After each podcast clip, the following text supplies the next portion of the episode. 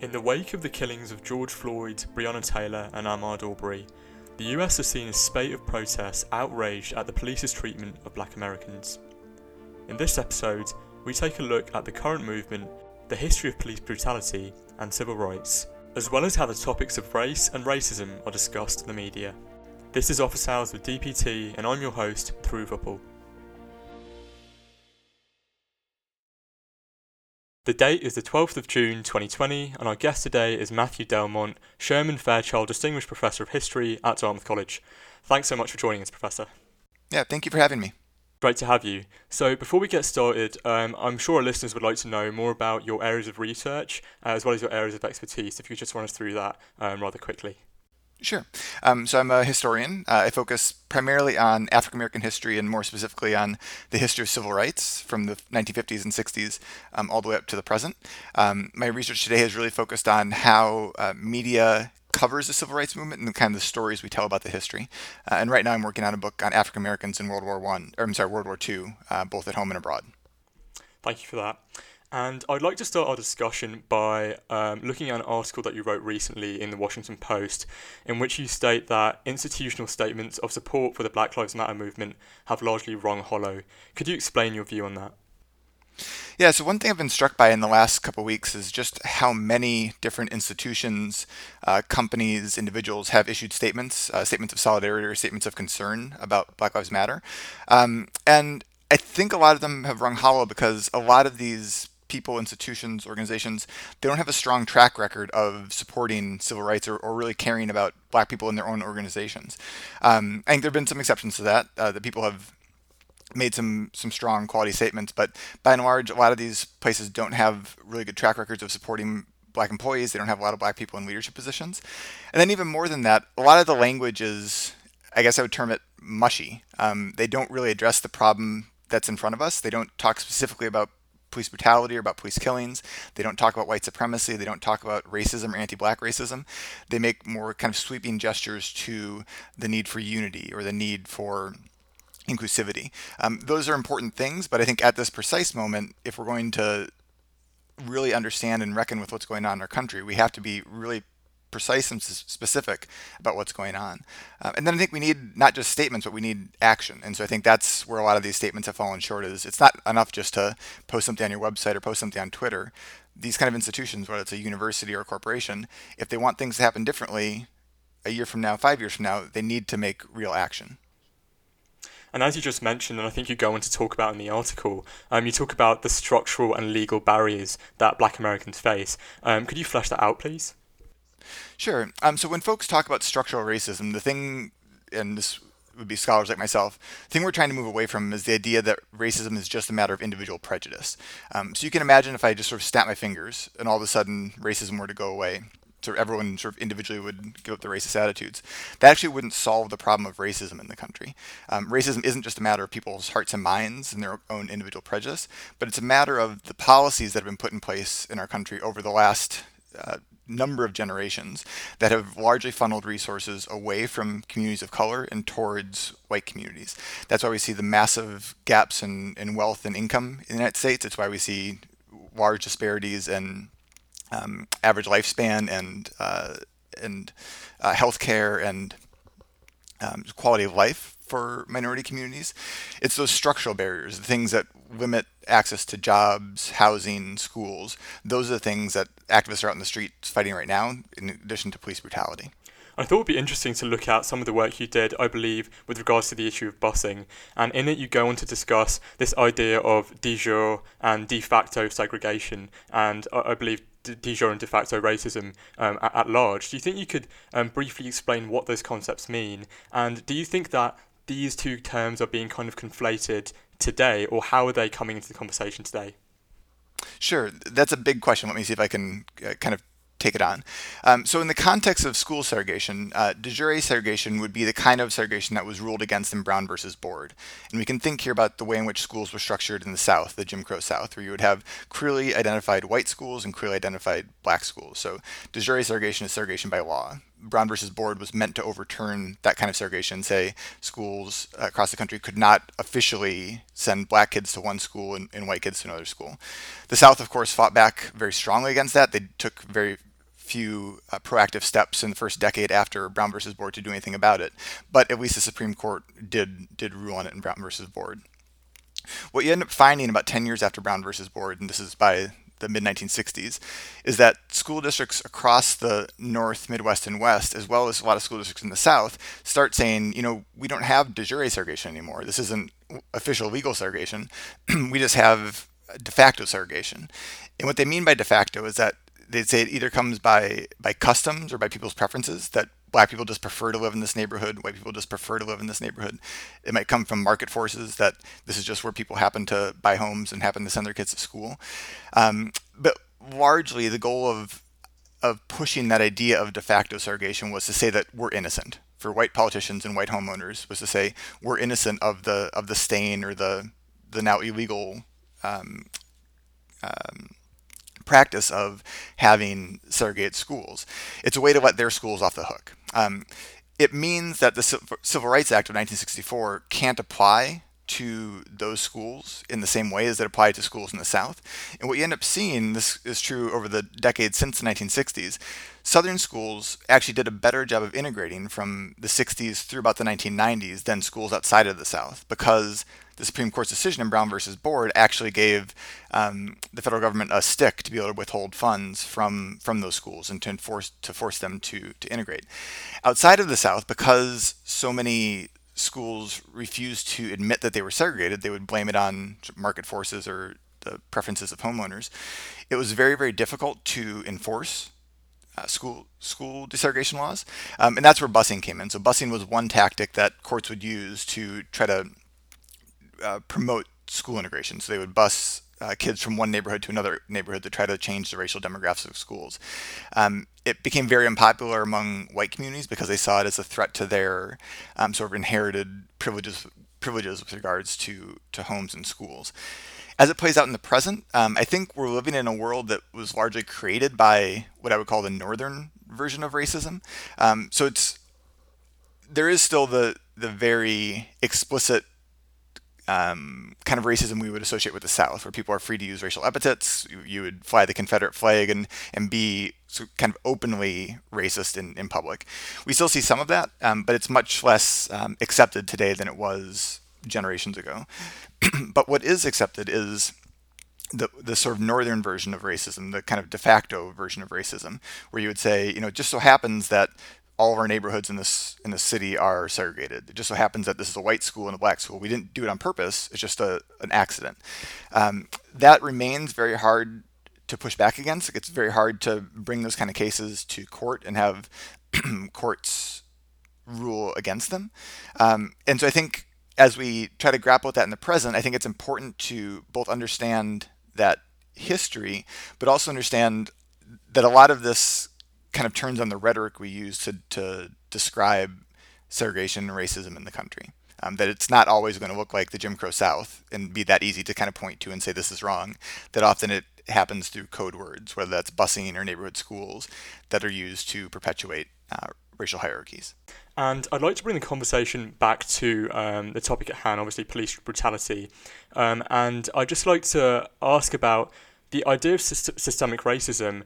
I it seems like it's an incredibly partisan issue um, in the States. And for example, there was a 2018 poll by the Public Religion Research Institute, and it found that a majority of Democrats, I believe it was around 70%, um, believe that police um, treatment of black people is part of a wider pattern, while the opposite was true of Republicans. And recently it was also found, I mean, sorry, recently um, Attorney General, General William Barr, um, a prominent Republican figure, publicly said that he doesn't believe that American policing is systemically racist so, why is this such a partisan issue, and how does one reckon with that um, in the context of finding truth? That's another really good question. So, I think it's a partisan issue because how you interpret what's happening in our country, particularly with regards to police killings of African Americans, depends a lot on how you interpret evidence. Um, so, if you interpret each of these incidents just in the last year um, as isolated cases, cases of, of bad cops, bad apples um, that took out sort of extraordinary violence against African Americans, then it seems like it's not a pattern. Um, it seems like if we just if we just fire the bad cops, right, or or train train the cops slightly better, then things will will improve. Um, I think that's a position that allows you to think that systemic racism isn't a real thing, um, and it's a appealing position for a lot of people because it puts a lot of onus on individual action, individual responsibility, um, and shifts a lot of onus away from um, how institutions have come to be structured and to perpetuate um, these kind of patterns of behavior. So, a different way of viewing it and a different way of considering the evidence would be seeing the patterns that emerge over generations. Um, so, you could look back over the last hundred years and choose any year, uh, and you would find examples of police killing African Americans. Those don't always receive the kind of national attention we're seeing right now, or the kind of national attention we saw during the first wave of Black Lives Matter protests in the mid 2010s. But they all the evidence is there. Um, and so for folks who, like myself, who believe that systemic racism is a, a real issue and who believe that uh, police departments are part of that um, structure of systemic racism, those killings are not just a case of a few bad apples within police departments or a handful of people who hold racist views, but it's an institution in terms of the police that's been set up to treat black communities in certain ways, in ways that they don't treat white communities. And that leads regularly, cyclically, to violence. Um, it can be kind of minor cases of violence, um, the kind of over policing that we see on an almost everyday basis, but then at least multiple times a year it leads to these deadly confrontations.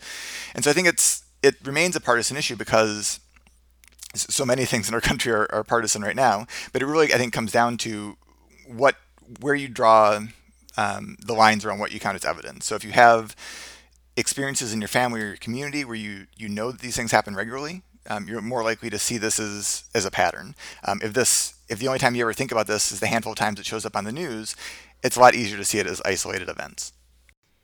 I see, yeah, and I, I think something that's important about this issue is that obviously it's not just um, about statistics. It's about you know human stories. And when I was reading about this issue, and, and just generally, I mean, there were interviews where I believe there was a 14-year-old um, black teenager, and he's saying that you know when he sees a police officer, he is he's scared, and of course you can't capture that in statistics. And so um, I'd like to maybe bring it um, back to your, your personal history, and for our listeners, it might be relevant to note that um, Professor Delmont actually grew up in Minneapolis. But I'll obviously let you take from here, and maybe you could just I guess colour this um, with some of your personal experiences. Sure. Um, yeah, I think for myself as a historian uh, and as a black American, I can't really pull apart those two identities. Um, and so my mind's been kind of all over the place the last last few weeks. Um, I grew up downtown Minneapolis, about three miles away from where George Floyd was killed. Um, I thankfully didn't have any direct negative interactions with the Minneapolis police growing up, but I know from a very young age, I would say eight or ten, my dad told me stories about um, how he was beaten up fairly regularly by the Minneapolis police, while he and he and his buddies were. Um, and so I always had that as sort of part of my knowledge of how police departments could and often did interact with with black with black people. Um, and this is well before I became a scholar of it and had the sort of research language to be able to be able to talk about it. Um, and I would say, again, it kind of goes back to how you see how you see evidence. Um, if you grow up with those kind of stories or with that kind of knowledge, you start to interpret the world around you differently. Um, and I would say it's something you never really shake. So I, am 42 now. I'm a tenured uh, name chair at, at, Dartmouth, right? So I'm uh, pretty fancy, pretty fancy position. Um, Hanover is a very kind of quiet and calm place in almost every regard, but still, when I drop my kids off at elementary school and I see the uh, police officers out there sometimes for the kind of community meet and greets, I still tense up. Um, it's not something you ever can kind of fully move away from, and I think that's what I think a lot of Americans are coming to to recognize right now. Folks who don't have family histories or family stories of of police violence in their family that they see these repeated cases on on the news and realize this just isn't right and something has to change.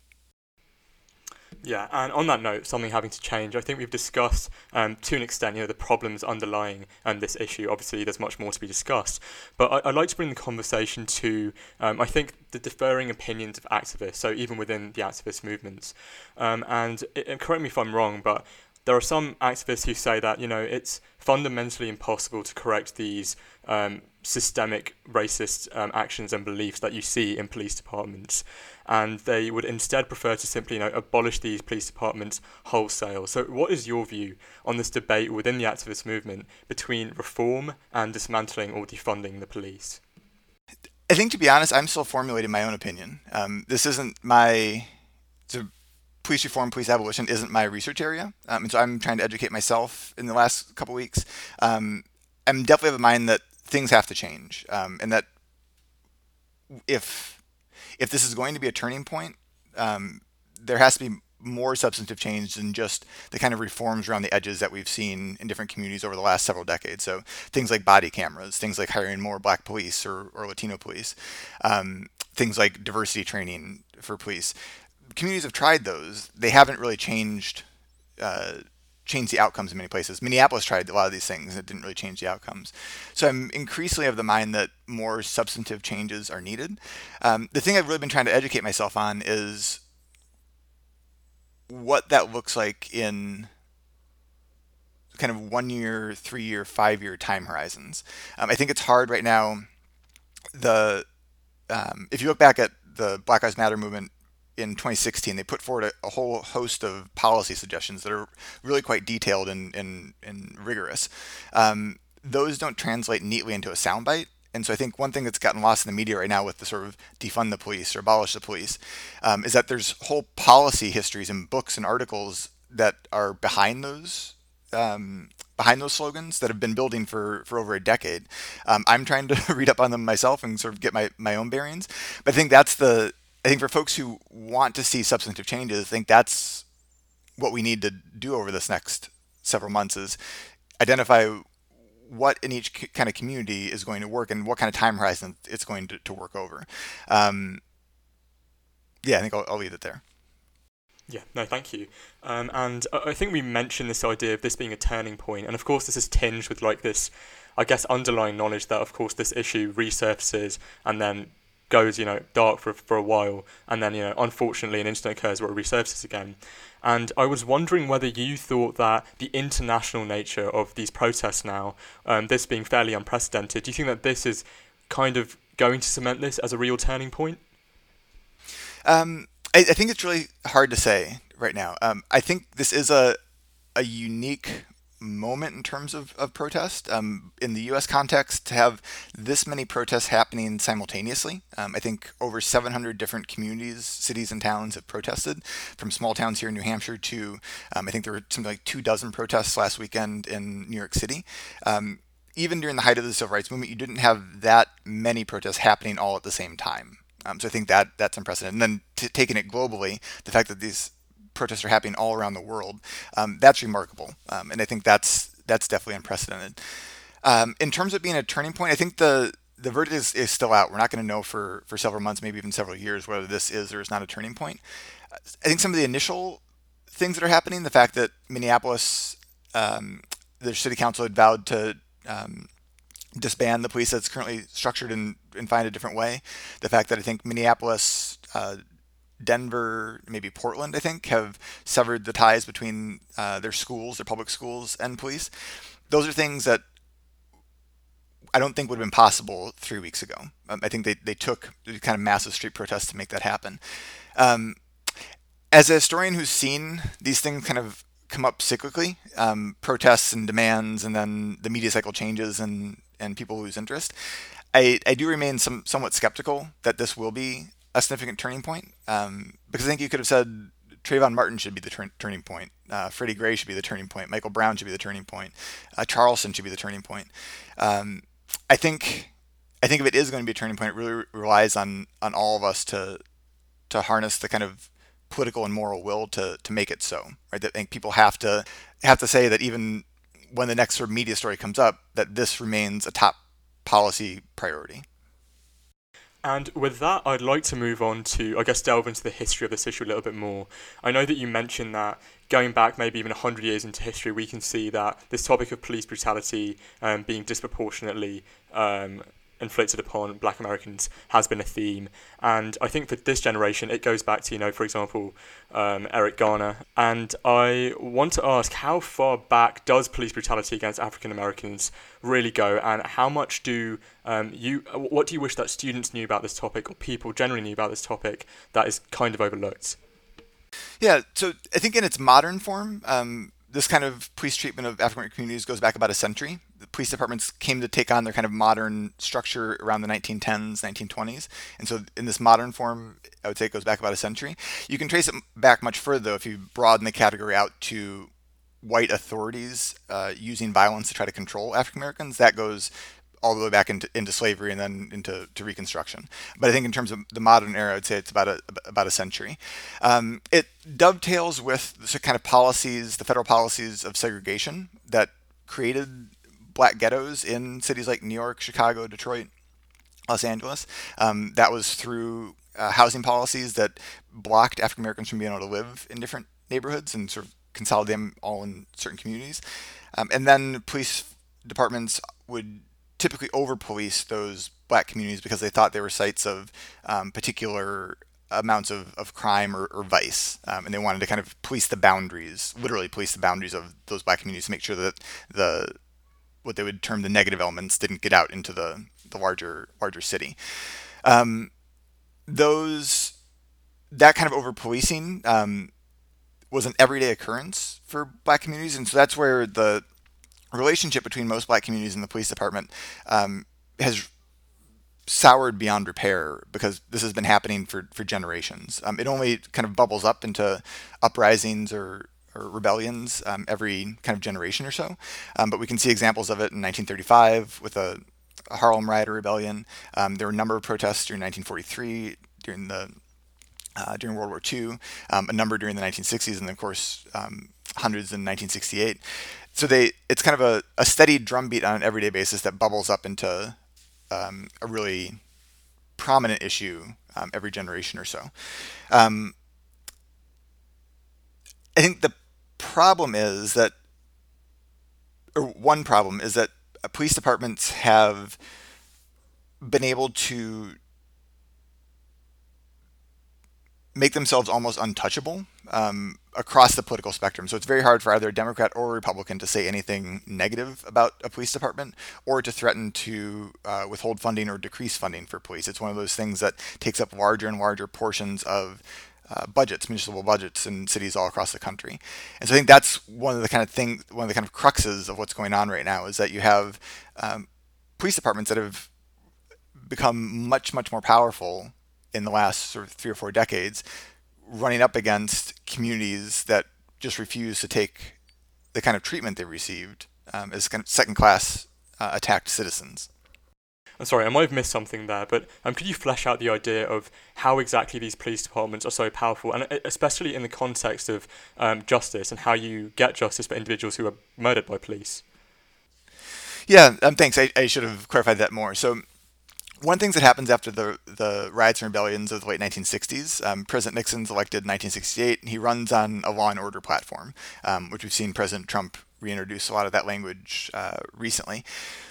What that does is it gives mayors a lot more leverage to demand more resources for their police departments um, because it it's largely kind of couched in terms of if we're going to keep our cities safe, we have to prevent the next riot from happening. If we're going to prevent prevent the next riot from happening, we have to uh, police these, in their words, dangerous African American communities. We have to keep them in, keep them in their place.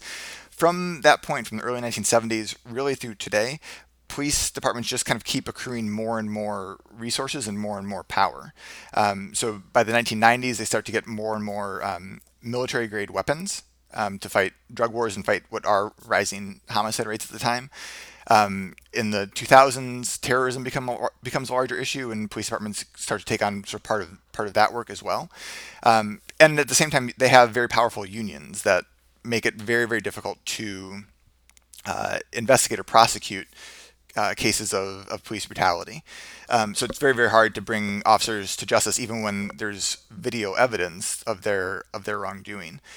One of the more common outcomes is for uh, cities to have to settle these cases uh, either in court or out of court. So the city of of uh, Chicago has had to pay hundreds of millions of dollars to settle uh, police brutality cases that might have been better better addressed by having a, a police department that wasn't going to to be violent against their black citizens in the first place. I'd now like to move to discussing broadly how race and racism are discussed in the media, in higher education, and I guess just in the popular consciousness as a whole. And I'd like to start this by asking, um, or rather by stating that um, I believe you said that when discussing um, civil rights and African American history, it's important not just to focus on the quote martyrs and marchers. So I'd like to ask, who's a figure um, that you wish that students and the general public knew more about? That's a great question. So the, that quote comes from uh, my last book project, which is a project called Black Quotidian, um, which actually started in the context of the Black Lives Matter protests in 2016, um, because I found myself in the classroom after I think it was after the shooting of Walter Scott um, in South Carolina, um, trying to give my students historical context for it. Right, I'm a historian, so that's what I do. Right, things happen. I try to provide historical context for for what's going on. Um, but it, I increasingly found it to be almost counterproductive. Um, I could talk to students about the history of lynching. I could talk to them about Emmett Till. I could talk to them about the Rodney King beating and how that was videotaped, and that's sort of an an earlier iteration of what we see going on right now. Um, I could talk to them about the anti-lynching campaigns of Ida B. Wells, but I found at the end that it was almost exhausting for myself and exhausting for the students to focus that much on death, on, on Black death. And so I was trying to look for an alternative to kind of keep my own bearings as a as a human being, but also keep my bearings as a as a historian. And so what I ended up doing was for this Black Quotidian project, um, which is a, a, website that folks can can go to and it's now a um, digital publication from Stanford, but it's entirely open access, so you can find it online. Um, I went to historical black newspapers, which are all digitized, and Dartmouth students have access to them through our library's website, um, and found a different story from each day in um, these different newspapers. So some stories were from the 1930s, some were from the 1950s, some were from the, the 10s, the 1950s, or 60s, um, and try to find some story that surprised me in some way. Um, and then po- write a short post about it. So to kind of circle back to your initial question, someone I wish students knew more about. One of the people I was really thrilled to learn more about was a woman named Ora Washington, um, who was probably the greatest uh, female athlete of the 1930s, maybe the best uh, athlete overall of the 1930s. Um, she was both the best basketball player and also the best uh, tennis player of her era. Um, this was a time when both those sports were segregated, um, so she didn't compete against white tennis players, but she routinely won the black tennis championship nationally. And then she was the star basketball player on a team that was sponsored by the Philadelphia Tribune newspaper. So they were kind of like the UConn Huskies of their day. They traveled all over the Northeast and the Midwest and just blew out all these other uh, women's basketball teams. Um, so I think she is someone I wish more people knew about. But I, part of the idea of the project was getting students to know more about African American history than just Martin Luther King and Rosa Parks. Those are very, very important, iconic figures. But I think to really appreciate the nuances and complexity of black history, you have to understand that there were people in, in every sort of field. There were, were dentists, there were dancers, there were uh, people doing everything you can imagine. Uh, you could think bird watchers. It's an example we've seen recently in Central Park. Um, those those are also important parts of African American history. So it's not just the martyrs like George Floyd and Emmett Till, um, not just the marches like we're seeing right now, but it's also these kind of everyday um, moments when people find joy. I think that's what can sometimes fall out of African American history. I appreciate that. And um, I guess as an international student, I mean, of course, I admit that my education about American history as a whole, um, and probably in particular African American history, is um, not as much as it should be. And obviously, the person that comes to my mind when talking about this is Martin Luther King. And it's interesting to see how Martin Luther King is invoked um, in the protests today and, and general, in general the conversation today. So, what are your thoughts on Martin Luther King being invoked in the conversation right now? Yeah, so one of the big frustrations for me and for a lot of other African American historians is how uh, people are very quick to quote Martin Luther King without necessarily reading Martin Luther King. Um, so it's one of these kind of uh, easily quotable figures, but he wrote pages and he wrote books and books and pages and pages and gave sermon after sermon and speech after speech. There's so much thought there um, that I wish people spent more time really digging into his his work and his words before they felt free to, to quote him. Um, one of the things I find most frustrating is that people will usually quote him one or two ways right now to try to condemn uh, the kind of riots or, or, uprisings that we see. Um, they'll have have him talking about the importance of nonviolence, um, which was definitely true. He had a nonviolent philosophy, um, but he also understood that you had to be, if you're going to be mad about riots, you have to be as mad about the conditions that caused the riots as you are about the riots themselves. Um, the other thing people often quote is the part of the I Have a Dream speech, which is his most famous speech from 1963 at the March on Washington, um, where he says he wants to make sure that his children and everyone are judged not by the color of their skin, but by the content of their character. Um, it's a very powerful sentiment because it, it expresses this kind of colorblind ideal that a lot of Americans uh, want to hold and kind of wish our country could achieve. Um, but what frustrates me about that is that people will quote that, but that's a one line from an 18 minute speech. Um, and that if you actually read the rest of the speech, you see a lot more references to things that we would now term structural racism, including uh, the horrors of police brutality. So he explicitly says that the uh, that black people can't be free until the horrors of police brutality are, are addressed.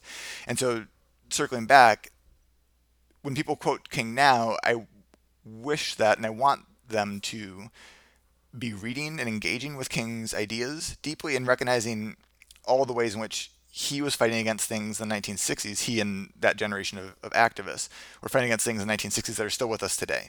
Right. So basically, quote the right king, not the wrong king. I see. Okay. Um, and of course, I mean, your, one of your specializations is on how race is covered in the media, and I think that couldn't be more relevant today.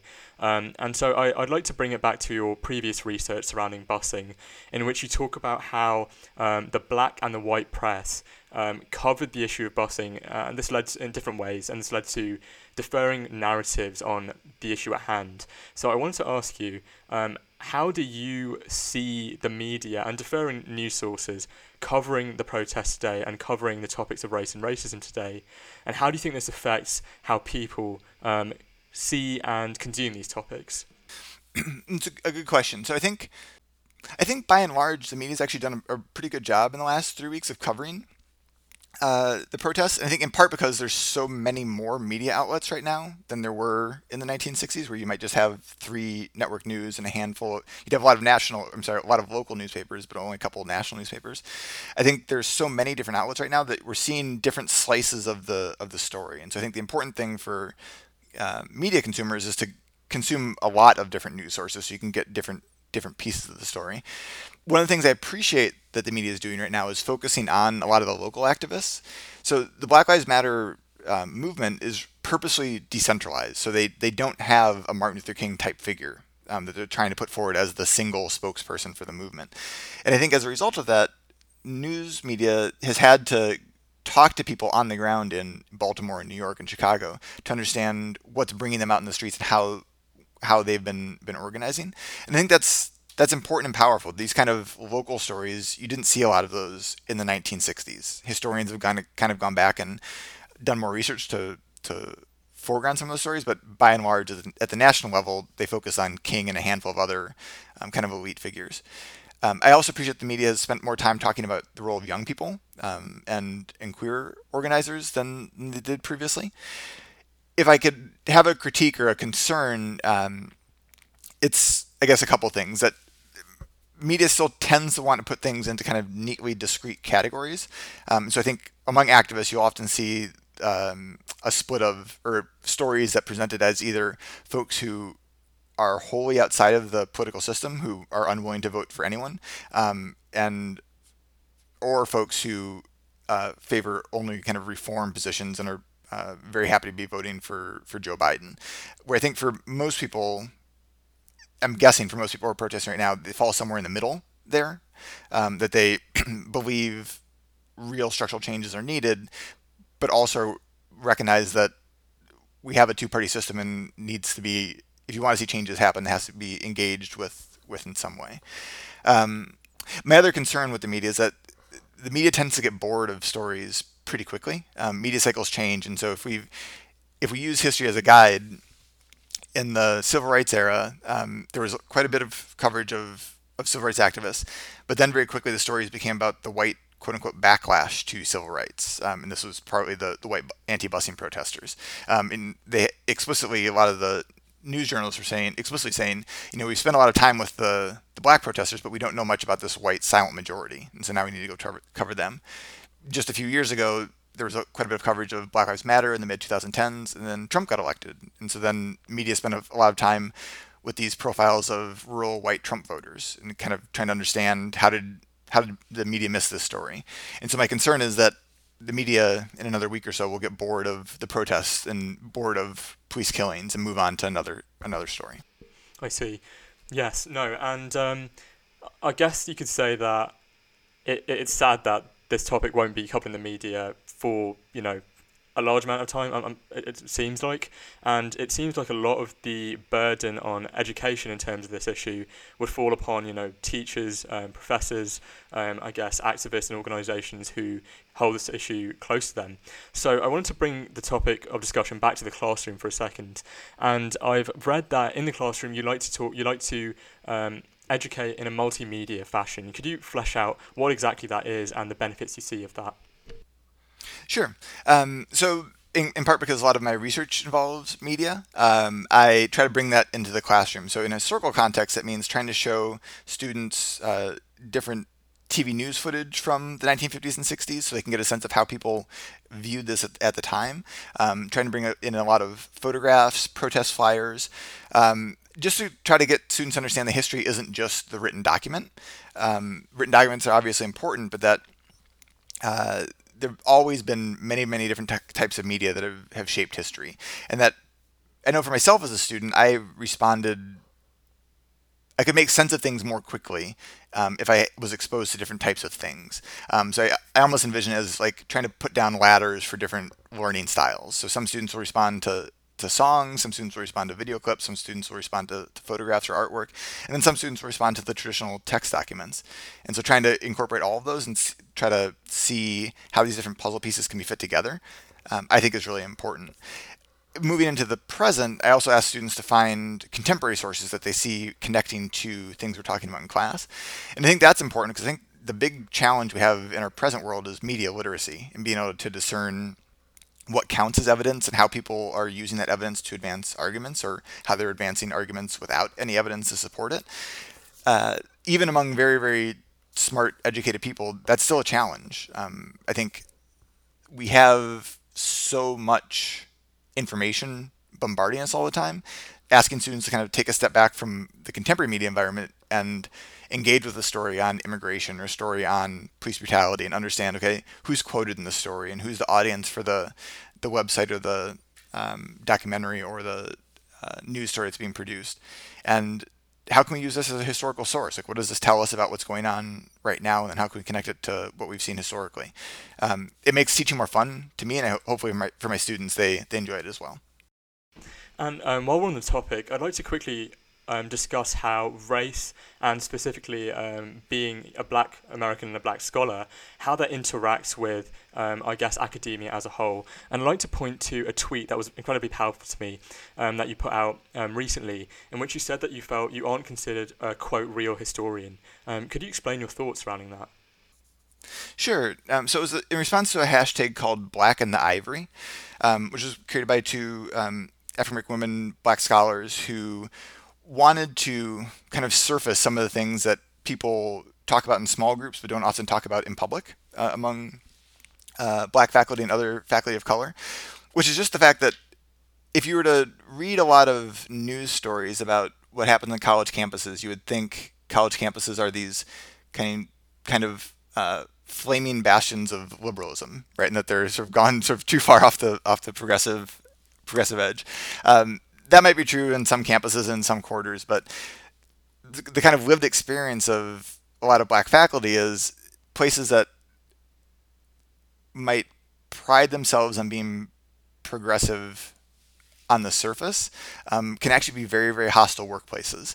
Um, and just reading through some of the things that people posted in that Twitter thread were, were remarkable. The way in which colleagues would dismiss them in meetings or say um, snide or racist things. The a whole host of things are, are, there. My contribution was that, that was that no matter how many books or articles, um, I'm still not considered by some people a real historian. Um, part of that's disciplinarily. My PhD is in American Studies, which is an interdisciplinary program, and so um, historians, I think, as a field, tend to be kind of small c conservative. They like things as they always have been, um, and so I think for some historians, my use of uh, TV as a as a primary source. Um, so a couple of my books use a lot of uh, period footage from the 1950s and 60s as primary sources. That's uh, unusual for some for some historians, um, but I don't think it's coincidental that um, a lot of his, a lot of historians of color get their training in interdisciplinary programs, whether that's uh, Latino studies programs or American studies or African American studies, because history as a discipline hasn't been particularly welcoming to um, uh, scholars of color, and so that kind of boundary policing that we see in that I see in my discipline, where people say, "Oh, that that person's not a real historian; they're not doing real historical work." It often dovetails with with race, right? It, it just so happens that the person they're referring to is doing uh, Native American history or Latinx history, or in my case, African American history. Um, I worry less about it now because um, I am a full professor and don't, don't, really need to stress about it. Um, but it's still, it, just at a professional level, it it uh it's a it's frustrating um, to see these kind of biases remain um, this in, in 2020. So um, I think what it means for me when I think about teaching at a place like Dartmouth is there's still very real challenges that we have with regards to diversifying the faculty. So I think I would include Dartmouth in terms of organizations that uh, put forward statements that their track record uh, could use a lot of improvement. Um, Dartmouth, I think we have maybe a dozen tenured black faculty. Um, I'm not even sure if we have that many.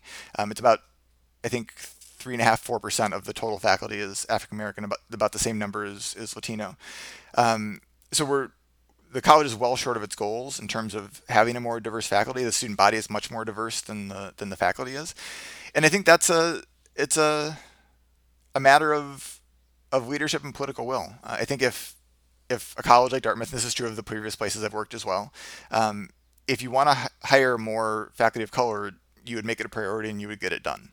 Um, and so it it frustrates me that it takes a kind of crisis moment like this for people to issue statements and to to hopefully put in place plans to um, to hire more more faculty of color. Um, but I think we we have to work with the crises we have, and so um, hopefully this can be a moment that colleges like Dartmouth, and Dartmouth is definitely not the only one, but colleges like Dartmouth can can do more to uh, hire more diverse faculty. I see. Thank you for sharing that. Now, um, just to end off, um, I'd like to ask um, or, or, I guess I point out that I mean a theme in your work, and we've discussed this, is basically how we um, mythologize history and how we look over certain things. And obviously, this event is one for the history books, and you know we've discussed that this being a possible turning point.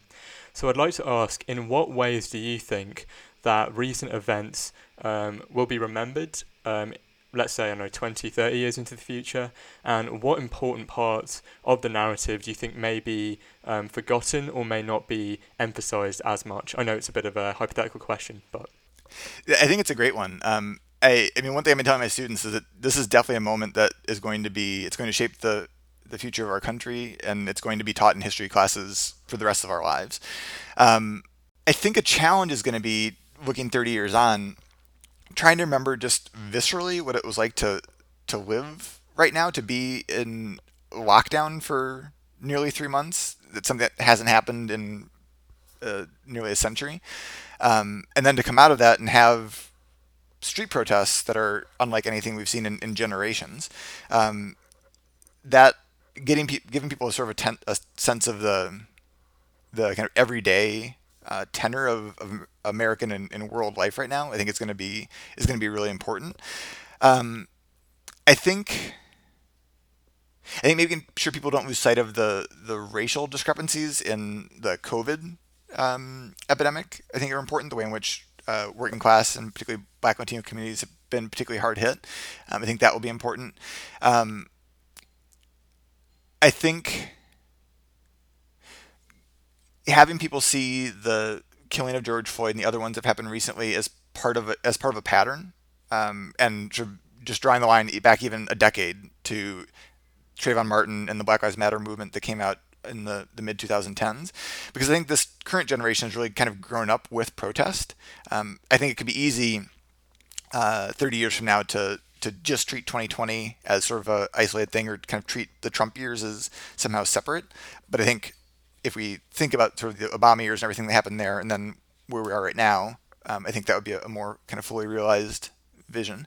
Um, and then the last thing I would say is it, obviously having no idea how any of this is going to turn out. Um, if if Biden were to be elected in November, um, I think not when we look back, not seeing that as somehow the solution to the problem. Um, that these kind of problems have existed under Democratic presidents and under Republican presidents, existed under Obama, um, and so I think it could be easy uh, 30 years from now to sort of see the end of the Trump era as somehow the the moment that kind of America righted its ship in some way. Um, but I think these are part of the challenge of fighting against structural issues is that they remain structural issues regardless of which party is in power. Well, Professor Delmont, thank you so much for joining us and thanks for your openness. Yeah, uh, thanks for having me. Really great questions. Yeah, thank you. Uh, thanks for listening and please join us next week.